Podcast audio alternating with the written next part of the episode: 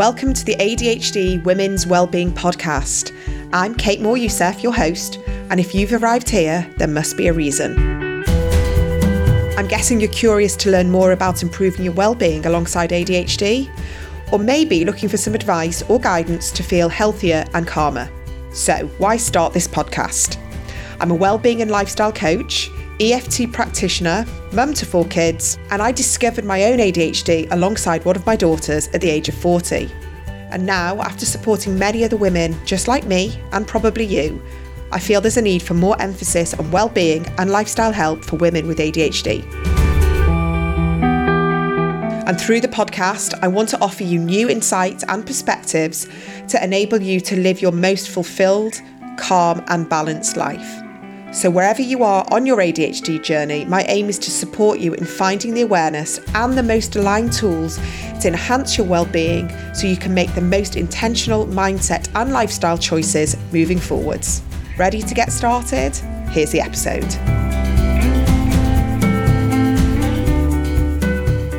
Hi everyone, welcome back to the A D H D Women's Wellbeing Podcast, and uh, today's guest is Doctor Samantha Hiew, and she is the director of A D H D Girls, which I think just says it as it is, and this is a company with a dual mission to empower girls and women with A D H D to thrive in society and improve societal understanding of A D H D, and do we need it more than ever? So Sam, welcome to the podcast. Thank you so much for joining me. We've been waiting for a long time for this. This. And finally it's here. So I'm really glad that we managed to schedule our diaries and finally get here. So welcome. Yeah, well, thank you so much for inviting me in the first place. You know, I remember that when I got your invitation, to be honest, I've been reading your blog even before my diagnosis, and I think some of the articles that you wrote really helped me. So, so interesting how things just kind of go around in the end, and then I get to meet you in person. I mean, not in person, but yeah, I, I get to share a screen with you and we get Absolutely. to have a chat. Absolutely. I want to hear a little bit about your diagnosis story, because what you've achieved in a short amount of time with A D H D Girls is incredible, and the what you're trying to, I guess, take on is big. It's a really big mission that you've got. So tell me, how long has it been since your diagnosis, and, and how did it come about? Yeah, so I got diagnosed formally in March twenty twenty-one, but I started looking into my diagnosis in September of twenty twenty. Was really fascinated by this, um, what do you call it? It's not a medical condition. It's not a psychiatric condition. I see it as a behavioral thing, I suppose. You know, when I think about A D H D, I think about someone being hyperactive, and I remember being that person as a child, and so I was really fascinated and came across someone on social media actually who talked about it and really did a deep dive and wanted to make a film about women with A D H D, because I think I always needed to find a special interest. And later on I found out I'm also autistic. And that's why I've needed to have something that I focus on and be passionate about. Otherwise, I get depressed. And so my diagnosis story is that I think I struggled a lot in my life. And there are so many times where my A D H D just caused me so much issues and challenges, and it didn't work for me. My life didn't work for me.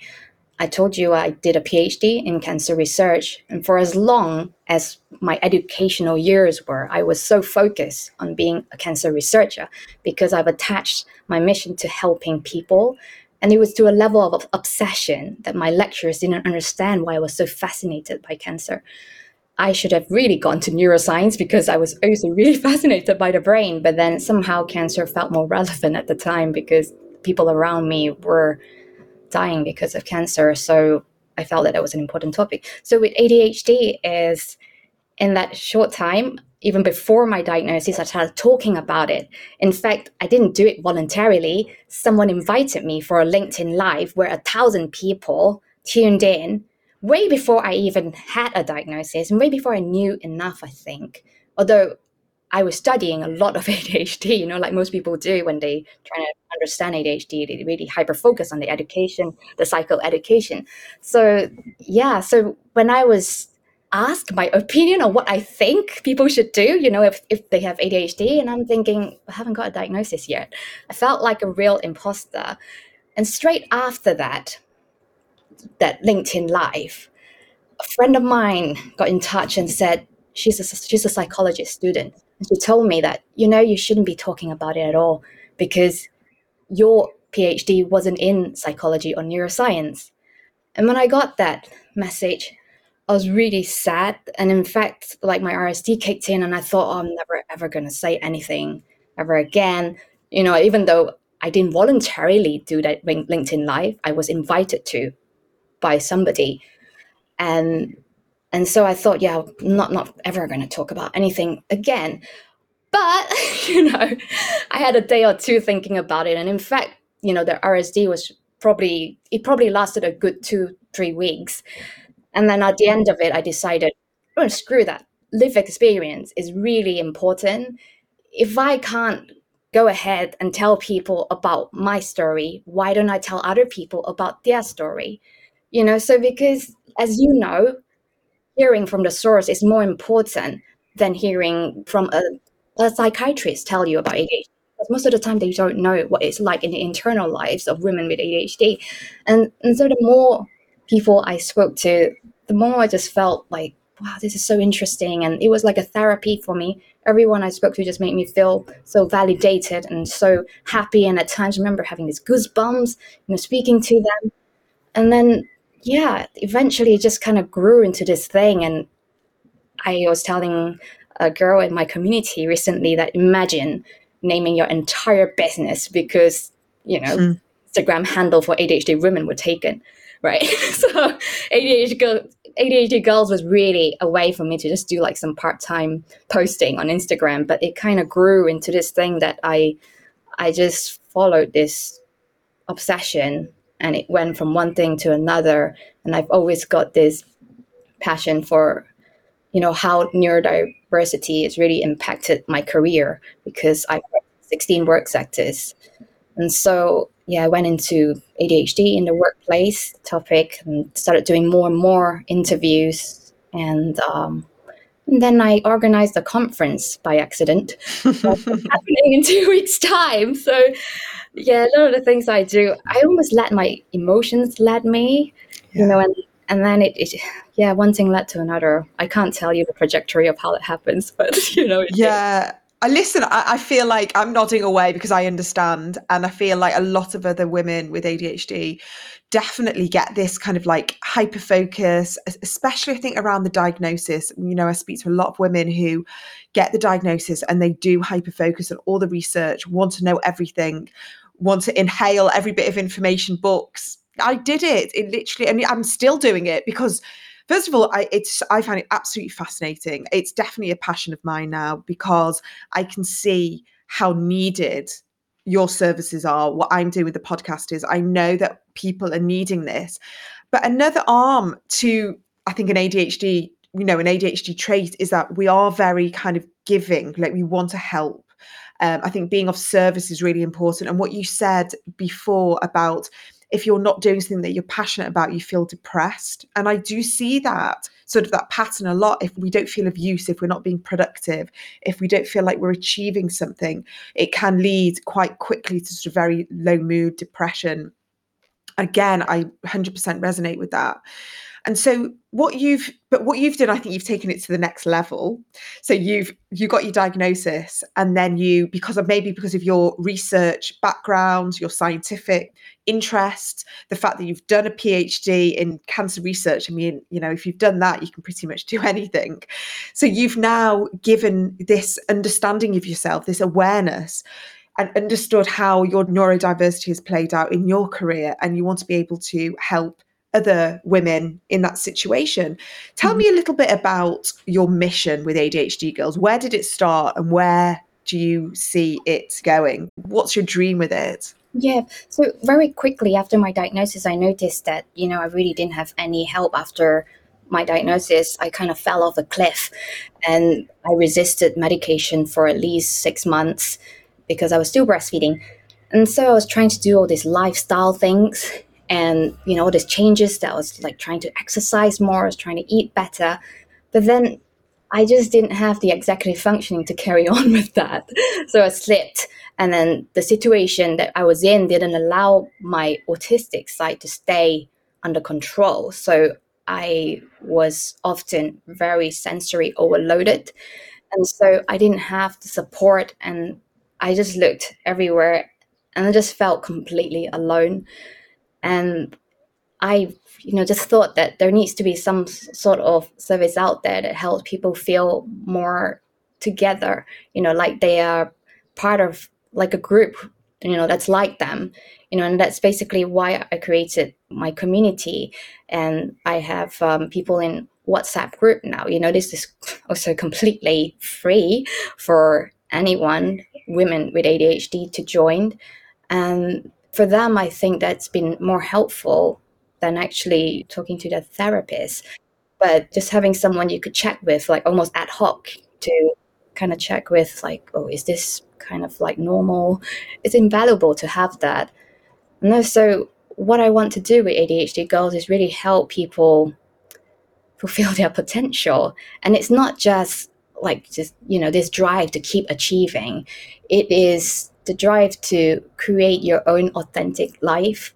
Because for me, I was diagnosed at the age of forty, and I just felt like I didn't even realize that's midlife to most people. And when I realized that, you know, I, I think I had a second round of grief cycle where I just kind of imagined, you know, that the forty years of my life was spent jumping from one thing to another and not actually putting all the skills I have together. And that led me into constant depression in the past, even though from the outside it looked like I had everything. You know, I had children who were beautiful. I have a husband, and, you know, I have a career, even though it was like a freelance career. It was not like a corporate kind of climbing career, but, you know, I had something. But I always felt so unfulfilled because I couldn't follow through, you know, in everything I needed or everything I started, because as soon as that challenge or the interest wanes, you know, then I just find a way to exit. So I spoke to my coach recently that, you know, I have an exit strategy for most things, because ultimately, I think for an ADHDer, you know, who loves autonomy and freedom, mm-hmm. it's very difficult to work according to what other people think is important. And I think, you know, that's why running your own business or creating your own venture is one of the better ways, more suitable ways for A D H D, if you could do that. Yeah. I wanted to just ask you about your autism diagnosis. So when you, did you have them together? Which one came first? And were you, which one were you most surprised about? Right, definitely surprised by the autism one. Because with A D H D, I think, you know, when you have A D H D, it's it's like, you know, why do you just forget things sometimes? Why do you misplace things? Why is your room a mess? It's like, you'll be confused by it, but then you also wonder, you know, is there something behind this? But with the autism one, I didn't even have any idea, no inkling at all, because if you Google symptoms of autism, you don't get, you know, some of the symptoms that people are going to get on the autistic spectrum. And the sensory overwhelm, I didn't know what that looked like. I just thought that maybe I'm just an angry person when I'm in a situation where it's like too hot or too smelly or too, you know, people's touching me too much. You know, that's why meltdown is often mistaken as anger or tantrum. And people can't understand because they don't know where it all comes from. It's so sudden.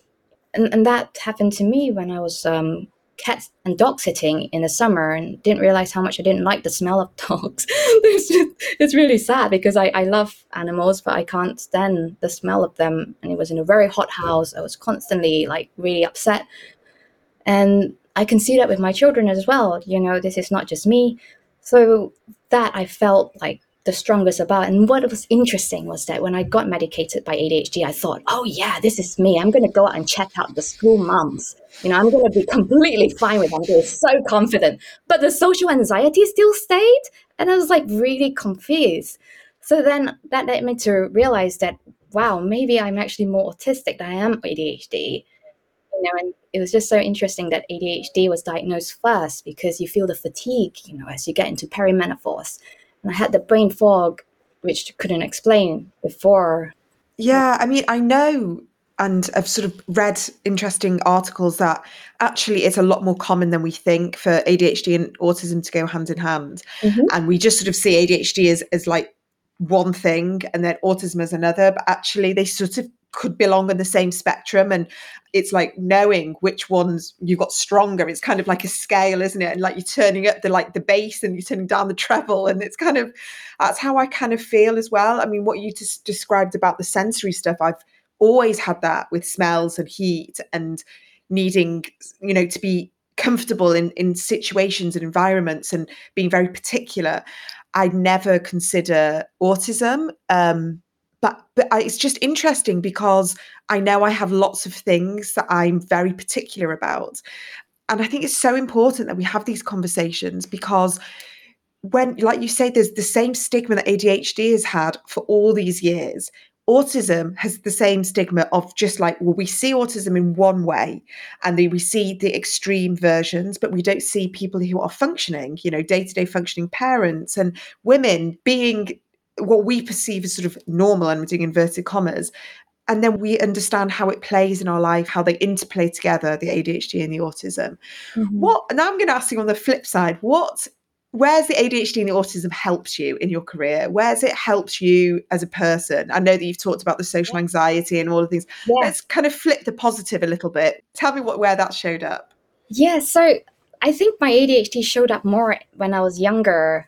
You know, and I think being autistic has helped me with, um, actually, surprisingly, I had really good memory when I, you know, was in school. So I used that to hack the education system because that, that's really what it's about, isn't it? It's about memorizing things, you know, that you're hardly really doing constructive criticism in, in, in primary or secondary school. So I, I did that and, and I kind of hacked that system, but I really worked so hard.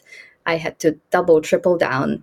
And very interestingly, I had a mentor in school who believed in me so much that I just kind of changed my whole life around. And being A D H D, I think, you know, there's rejection sensitive dysphoria, but there's also recognition responsive euphoria, where you recognize when someone praises you for something that you do well, and then it gives you this boost of energy and self-esteem, and you want to have more of that. And I, I always say that being recognized for what I do is one of my values, because it almost drives an A D H D, because it helps you think, you know, oh, you're actually pretty good at that. For me, actually, that took me down almost ten years into cancer research, you know, but later on kind of decided that I don't want to do that anymore. Um, so these, these are areas where in school, autism and A D H D kind of work together to help me get through school. That's really interesting. But then mm-hmm. Yeah, in, in the workplace, you know, that has been, my A D H D has been more of a challenge because I couldn't really stay for longer than two years. But I think I've always been able to do stuff, you know, under pressure. And I thought that was a, like an advantage for a long time, but that also led to burnout. And I think that's why at the end of two years, I kind of had enough. I just have to take a break and go on a holiday and just quit my job and move on to the next one. So, yeah, there were pros and cons, definitely. I really relate to that. Yeah, that need to to know that. I think it's what, what you said before was really interesting, the exit strategy of knowing that we've got a way out because we can feel so confined and constricted. And and I think, you know, when we start recognizing, and I think this is really sort of pertinent to what you do within the workplace, is when we recognize our values are freedom, autonomy, individuality, like being able to sort of work on our own and being able to work almost to our own time schedule as well, that then gives us the freedom to expand and fulfill our potential. But it's when we are confined and we're told what to do and how to work. I think that's the sad thing, is that the A D H D people have got so much to offer, so much to give, and as well as, you know, and people with autism. But if we aren't being nurtured in the way that we, we should be in a work environment, we've it's just, you know, and again, it leads to burnout, it leads to depression, and we end up leaving jobs that potentially we, we could and should be staying in, or careers or businesses that we just decide, you know what, finished. And that has a massive impact on our self-belief, our self-esteem. And and actually, that I love the the recognition. I know that it's Doctor Halliwell that sort of yeah. talks about this, because I heard the same talk and I was like, oh my God, I love it. So it's yeah. recognition. Just remind me, what's the... Yeah, it's recognition responsive euphoria. Yes. I think this is so important that people know about this, because that I see it with my daughter. And the minute I praise her, is like, ooh, I can see. And then, and she just thrives off being praised. And it took me a while to believe the praise, but now I know that gives me a boost as well. And thank you for bringing that into the conversation, because that is something that I think if you've got, if you're managing someone with A D H D, or you work with someone with A D H D, or you have a partner or a child, just to have that in mind, if there's nothing else that you can do, just to sort of know that working on strengths-based and praise has a really big impact, doesn't it, for someone with yeah. A D H D? Yeah, I mean, I, I like that you said that's that's how you talk to your daughter now, because the same thing, you know, happened to me, and I totally changed how I talk to my daughter and really try and have positive affirmation rather than the other way around, where I think A D H Ders often get criticized for what they're not doing right. And in fact, like, I try to correct my husband as well in the way he talks to her, because all this contributes to the negative thought patterns, right, that builds in you over time. And in fact, she has seven years of us being told completely A D H D without knowing it. So now it's like our chance to kind of like rewrite the narrative, you know, for her. And like you say, they really respond and they beam when they feel like they're being appreciated, because at the end of the day, everyone wants to be appreciated for what they do well or the person that they are. And I suppose no one needs that more than someone already with low self-esteem, because... Mm-hmm. that they've been constantly told they're not good enough. So I'm just interrupting today's podcast because I want to let you know about a brand new program that I'll be launching towards the end of January twenty twenty-four. And I've got a sign-up page on my website right now. I have to say, this is probably one of my most exciting programs so far. This is all about changing the energetics from within, and changing our stories, releasing old blocks, old conditioning, and creating a new future, visualizing a new way of being, and really letting go of the things that have been holding us back. This is all about our spiritual growth, leaning into what feels right to us and not doing all the shoulds and the needs and the comparing, and working on the internal dialogue and the stories and the words that we say to ourselves. But often we find it very difficult to get there. So in this program, it's going to be me holding you accountable, motivating you, giving you practical, but also spiritual and energetic ways of shifting the dials, changing the way we think and the stories that we tell ourselves and the words that we use. It will be probably a forty-five minute workshop every two weeks for about three or four months. So I'm going to be sort of hand-holding you, helping you make decisions and choices that feel right and aligned with you. This is stepping into your most truthful, authentic version of you and changing this reality and really leaning into a different way of being now that you have more awareness.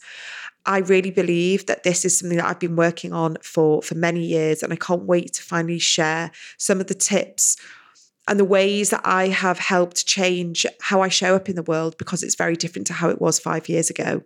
I'm really going to be creating a community of people who are ready to step out of a mentality that feels like the world has been doing things to them and start taking action and charge from a place that feels good to you. And this is not about doing, this is about being, this is about feeling. So if you really don't align with this sort of action and goal setting and sort of new New Year resolutions, this may be a much softer approach for you, and really work with our neurodivergent minds. So head to my website. You're going to see on the homepage a sign-up page. If you just put your name and email address there, I promise you that when this is all live and I've got all the details, you guys are going to be the first people to get it. Now back to today's episode. What do you talk about in your conferences, or what's your plan in the conference that's coming up yeah. to boost and bolster people within the workplace so they can enhance their lives alongside, you know, and thrive alongside their A D H D? Yeah. So the reason I set up the A D H D Best Practice Conference was that I was seeing people putting up conferences, and there are these kind of leaders or whoever from at you know, academic or medical institutions talking on our behalf. And then at the same time, I'm hearing the stories of A D H Ders getting pushed out of work and, you know, taking their employers to tribunal, you know, which have increased a lot in the last year with the awareness of neurodiversity and people unmasking. So then I feel like there has to be a way where someone can bring them together, the two sides together, you know, the, the organizations that claim to be having neurodiverse policies, right? And then the A D H D with lived experience to share best practice, uh, best practice approaches through the mouth of the A D H D themselves. And one of the trigger for this was that I was seeing people who were just talking about autism at work. And at, at the time I was like, oh, what about the A D H D? You know, there's so much focus on autistic individuals, not knowing that I was actually one of them too at the time. So it's it's interesting. But so this conference, really, it's a very quick half-day conference, which is really going to bring people together and get their opinion on, on what they think, you know, would work for them in the workplace. So ultimately, I think the takeaway of this is that people can go to the conference and come back with, okay, actually now I can see the bigger story, you know, because one of the elements of the conference is intersectionality, and that is how we are not just A D H D, we're not just autistic, we're not just dyspraxic, or we don't just have tics, you know, we have a whole, you know, multi-dimensional history and culture and, you know, the person that we are that affects how we are at work, you know, and so I think that would just encourage people to even have less of a stigmatizing thought of neurodivergence, because that's one element, right, of who we are, even though it might become who we are. It might be the only thing we think about on some days, but the reality is, even though we are A D H Ds, even though we are autistic, we are all different. We might have some similar traits, but all of us have different stories. You know, it might come up differently. Like say for a person of color, our A D H D traits might manifest in our body rather than anxiety or, or, or depression, mm. might be a health condition, right? So I think the take home is that I want people to understand that this is going to be something that's going to really help, you know, A D H Ds um, really show the other side what is needed, you know, and hopefully with this understanding, it's going to provide more of a change, you know, in in destigmatizing A D H D. I think it's in, in some ways it's an advocacy campaign of mine, but in a very kind of roundabout way that yeah. provides value to people. Oh, I'm sure it will. And, you know, you know what you mentioned about, you know, people of colour, there are so many different communities out there that are thinking sort of neurodiverse, but they're also battling other things as well of the stigma. So it's so many different layers for people to to deal with. And I think the fact that the more conversations we have about this and, and different people's experiences and, you know, different communities have not, I mean, I mean, I don't know, where, where did you grow up? Where did you have your education? I grew up in Malaysia. In Malaysia, okay. So yeah. How, you know, was A D H D and autism ever talked about in the schooling system? Was, was there ever, was there a, a SEND department in the school then? No, never. I think in the Asian community, neurodiversity don't exist, and also mental health issues don't exist. We only see the most extreme cases. So in some ways, parents don't even want to be associated with this label, because as far as they're concerned, you know, you're the most serious case if you get labeled as something like that. So it's, there's no understanding. In fact, now, you know, I've heard some other Asian neurodivergents, they don't tell their family. There's no point really discussing this with the, the, the previous generation, because they just don't want to understand. And that's that's really hard, because I think such a big part of having a diagnosis is is actually then having to talk to your family members about it, and yeah. people that you, you know, friends and, and, and even your partner. I know for myself, it's something that you don't just come out and go, guess what? You know, it's people's reactions. And I think it's combined with R S D of what people are going to say, like the fear of judgment, and we've got the stigma, and it's very real and it's very there. We're in, you know, twenty twenty-two, and we're still afraid of people dismissing A D H D and going, oh, what are you talking about? Of course you don't have that. I mean, that's real. The fear of when you get that diagnosis, especially if you're in a community that do- doesn't believe in A D H D, doesn't understand it, sees it in the sort of like the old nineteen eighties kind of way of looking at it. I do feel like it can be very hard for people because they get over it. It's the grief that you just talked about. It's the going through the assessment, the gaslighting yourself. Like, do I really have it? Isn't this just nonsense? Yeah. Maybe I've just made it all up. Maybe I'm just overreacting. Then you get the diagnosis and it's like, oh, okay, right. This is all real. This is all true. I've not imagined it. Now I've got to go and have this conversation with four or five different people, and with the fear that I have to then ex- over explain myself. And it's hard. It's really hard. And I, and I hope that, you know, these conversations that we're having on the podcast is giving people ammunition and empowering people to know the right things to say and to and to recognize where their A D H D shows up in their life so they can advocate for themselves, especially at work. I, I mean, I know a lot of people who get the diagnosis, but then are terrified to go to their boss or their employees and colleagues and say, actually, this is what's going on for me. So is I guess what you're doing with A D H D Girls and, and the advocacy that you're doing is, is giving people the tools and the language and the narrative to be able to feel a bit more confident to go and have these conversations. Well, exactly. You know, like I definitely can relate to finding it hard to communicate, you know, your what you need for your A D H D, you know, when you go back to work, because you you almost need to decide, do I unmask completely or do I just try and like bring in some of the old coping strategies in order to keep this job that I don't mind doing or I really love? You know, so it's, it's it's really difficult, you know, and I always think it's best to be honest, because if you are not, it's going to find a way to creep up anyway. It's much better to just be aligned with who you are internally, especially when you spend so long, you know, not knowing that you have A D H D or, you know, are other neurodivergence. So I brought in uh, Professor Amanda Kirby, who does a lot of workplace training, you know, to run this workshop on emphasizing on especially how you communicate this, your, your what you need. And really, you know, it's very strengths-based approach where you really focus on the things that are great about you and remind them, you know, on what is great about you, the reason they hired you. And then, you know, just say that there's these challenges that I have in order to do my best work, and talk about what they are. And then the important thing is that you check in as well afterwards, you know, and not just have that one conversation and be done with it, but because your needs might change over time as you know more about the jobs. And so you need to put in a review at a later time. So yeah, that's been really helpful actually. It's one of the most popular workshops.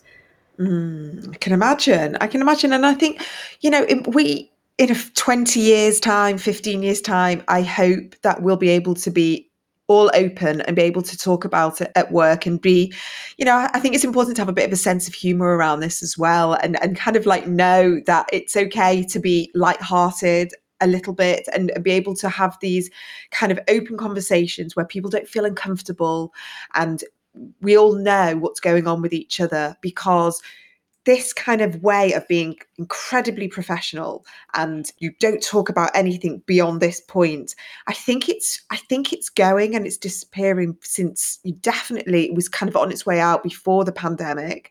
And now we had this period of time we all worked from home and we had meetings and we saw each other's houses and we saw each other's living rooms and we, you know, we we we didn't have to kind of suit and boot and, and it all felt like the vulnerability, I think that's what it is, is the vulnerability kind of gave way and we and we were able to all be a little bit more ourselves.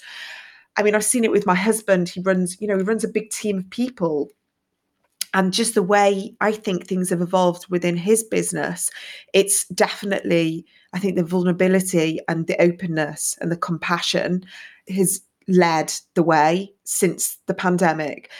And I think this is just going to translate into neurodiversity in the workplace, because the more we can be open and talk to each other about anything mental health wise, neurodiversity, we're going to get the best out of each other, aren't we? Like, we're going to collaborate better. We're going to connect better.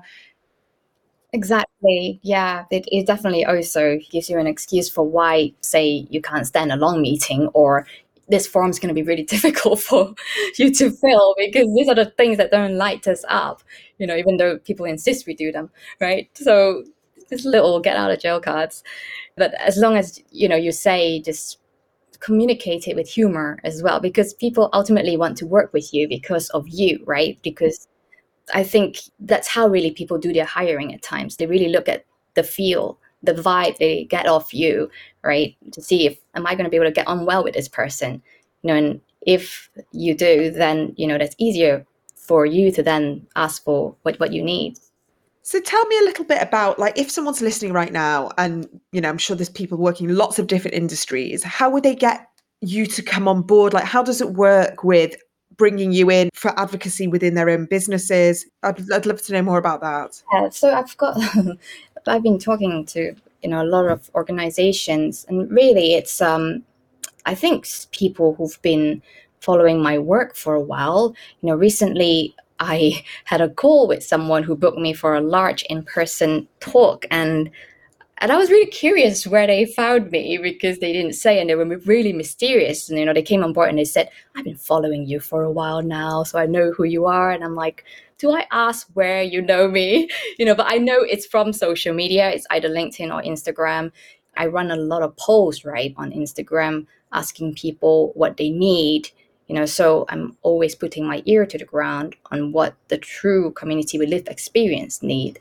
You know, I think that might actually separate me a little bit, you know, from other people who might be creating services based on what they think, you know, A D H D ers need or neurodivergents need. And so, yeah, I think it's also through my LinkedIn lives that I used to do. You know, I don't do them very much anymore. Um, but I think it's not just one thing, though. I think it's it's many little things that really, you know, contributed to all this. And in the workshop that I just gave a few weeks ago, I talk about having sponsors and allies, people who are willing to talk about you in the rooms that you are not in yet. And I think one of the reasons why A D H D Girls have really, you know, elevated so quickly is that I saw people who I thought from afar really admired them, and I thought they would never ever give me a chance, but they did. You know, in the end, I had all these people who've been working for twenty, thirty years on this topic who want to support me, you know, and they are the people who are going to be talking at my conference that I'm organizing. And yeah, so that has kind of helped, I think, but, but also just building connections, which has taken some time. It's not just me going straight to somebody and say, hey, you know, would you like to do some work with me? It doesn't work that way. You kind of build friendship and, you know, have an interest in, in what people do. And for me, it's all genuine, because personally, I couldn't like be bothered to talk to anyone if I don't really like them. So yeah, so it's, it's helped that I've made a lot of friends as well this way. And um, yeah, I, I don't really have a secret formula. It's kind of like, if you go, you're going to find A D H D women who perhaps don't even know they're A D H D, and they're going to get that, like, that epiphany moment of, if you go and speak in their workplace and, you know, they've not had the opportunity to read any Instagram blogs or, you know, kind of even know about A D H D, and you're all of a sudden just piecing things together for them while they're, you know, been working in that industry forever. So I think it's just so important that the more we can talk about this and we can get the advocacy out there, and, and know that there is the resources and the support for women to connect, and women to kind of meet like-minded, um, you know, other women who can help them and support them. And I love the idea that you've got the the WhatsApp group, because I just think that, like you said, you know, if you haven't got the lived experience, even though you could have all the education and all the, you know, the letters after your name, I think so often just someone else understanding and relating uh, to what you've, you've gone through and going through is is a huge help. I'm excited to see where A D H D Girls is going to go. So if people want to get in touch with you or want to sign up for your newsletter or anything, or even go, because I know you have quite a lot of events coming up, where's the best yeah. place for them to, to head to? Yeah, so everything is on my Instagram Linktree, and I post that on Twitter as well, even though I'm a bit quieter on Twitter. And you can always add me on LinkedIn. Um, I post both Instagram and LinkedIn on a weekly basis. I have my email in my Instagram, so if you just click through, you'll, you'll be able to email me directly. So I'm very accessible. It's too easy to find, in fact. And although if you Google me, you will find like really kind of posy photos, because I do commercial modeling as well, um, though I do it less and less now. I love that. How A D H D is that? You've got a PhD in, you know, cancer research, and just on the side, you do a bit, little bit of modelling. Yeah, it's it's really random. And also been a source of identity crisis for ten years. You know, at least I know why now, right? It's, I think let's embrace it because, you know, I think variety is the spice of life. And when we can mix and match, and who says that someone with a PhD shouldn't be a model? I mean, I think just let's just do what, you know, lights us up. And I think just before we finish, that element of us where we where perhaps we thought it was wrong. Like, what, what am I doing doing this? Because I should be doing that. I should be in that box, but actually I want to be in that box, that box, and that box. And we would then feel badly about that or ashamed that we are not kind of conforming to what other people are doing. And actually it's okay to have a bit of variety, and it's okay to want to try new things and to move on and to just kind of like exhaust one subject. We've we've kind of, you know, done the hyper-focus on that and then find something else because, you know, for me on a more philosophical level, life is for living. You know, we only get one one crack at it in this lifetime. So let's just kind of embrace what interests us, embrace our strengths, and kind of, we, it's very easy to focus on the weaknesses. It's very easy to kind of keep ourselves stuck in that negative thought loop. But when we start moving towards the strengths, moving towards our interests, and just having a little bit more fun in those different areas, that's when I think we thrive with A D H D. That's when I see people thriving, when they kind of access the, those things that just light them up. And I know it's not that, you know, professional, but if you are doing whatever that is, whatever lights you, whatever kind of gives you that buzz that gets you up in the morning, then just keep doing, just keep reaching for that next next thing that lights you up. And whatever that that is, you're going to be successful in it, because that's when I see A D H D as kind of really reap the rewards of, of their neurodiversity. That's right. Yeah. And like you say, we are very much interest based, right? And if it's not something we like to do, we can't convince ourselves, you know, no matter how hard we try. So it's it's best to just, you know, find all the great things that you love about you and maybe one day bring them together like you have, right? You put together everything great about yourself, you know, and you put that all together into, you know, Kate Moore Youssef coaching and your podcast and all your lifestyle, you know, well-being stuff. It's really great to watch. Thank you. Oh, well, Sam, it's been an absolute pleasure. I really appreciate everything that you're doing and all the advocacy, because I know that a lot of um, a lot of women, a lot of, well, lots of different people are going to really benefit from from what you're doing. So thank you so much. And hopefully we'll we'll chat again soon. Thank you so much for having me, Kate. Really lovely to meet you today. So that's today's episode done. Did what we talk about resonate with you? I really hope you found some takeaways that may inspire you to make some small changes that enhance your daily life. And if you did find this episode insightful, please do consider sharing it. Knowledge and awareness is power, especially with A D H D. You can also head over to the show's Instagram page, which is A D H D Women's Wellbeing Pod, and join the community that's waiting for you there. And if this episode really did strike a chord, please do consider leaving us a review to enable more people who need to hear these conversations find the show. Thanks so much for joining me today, and see you next time.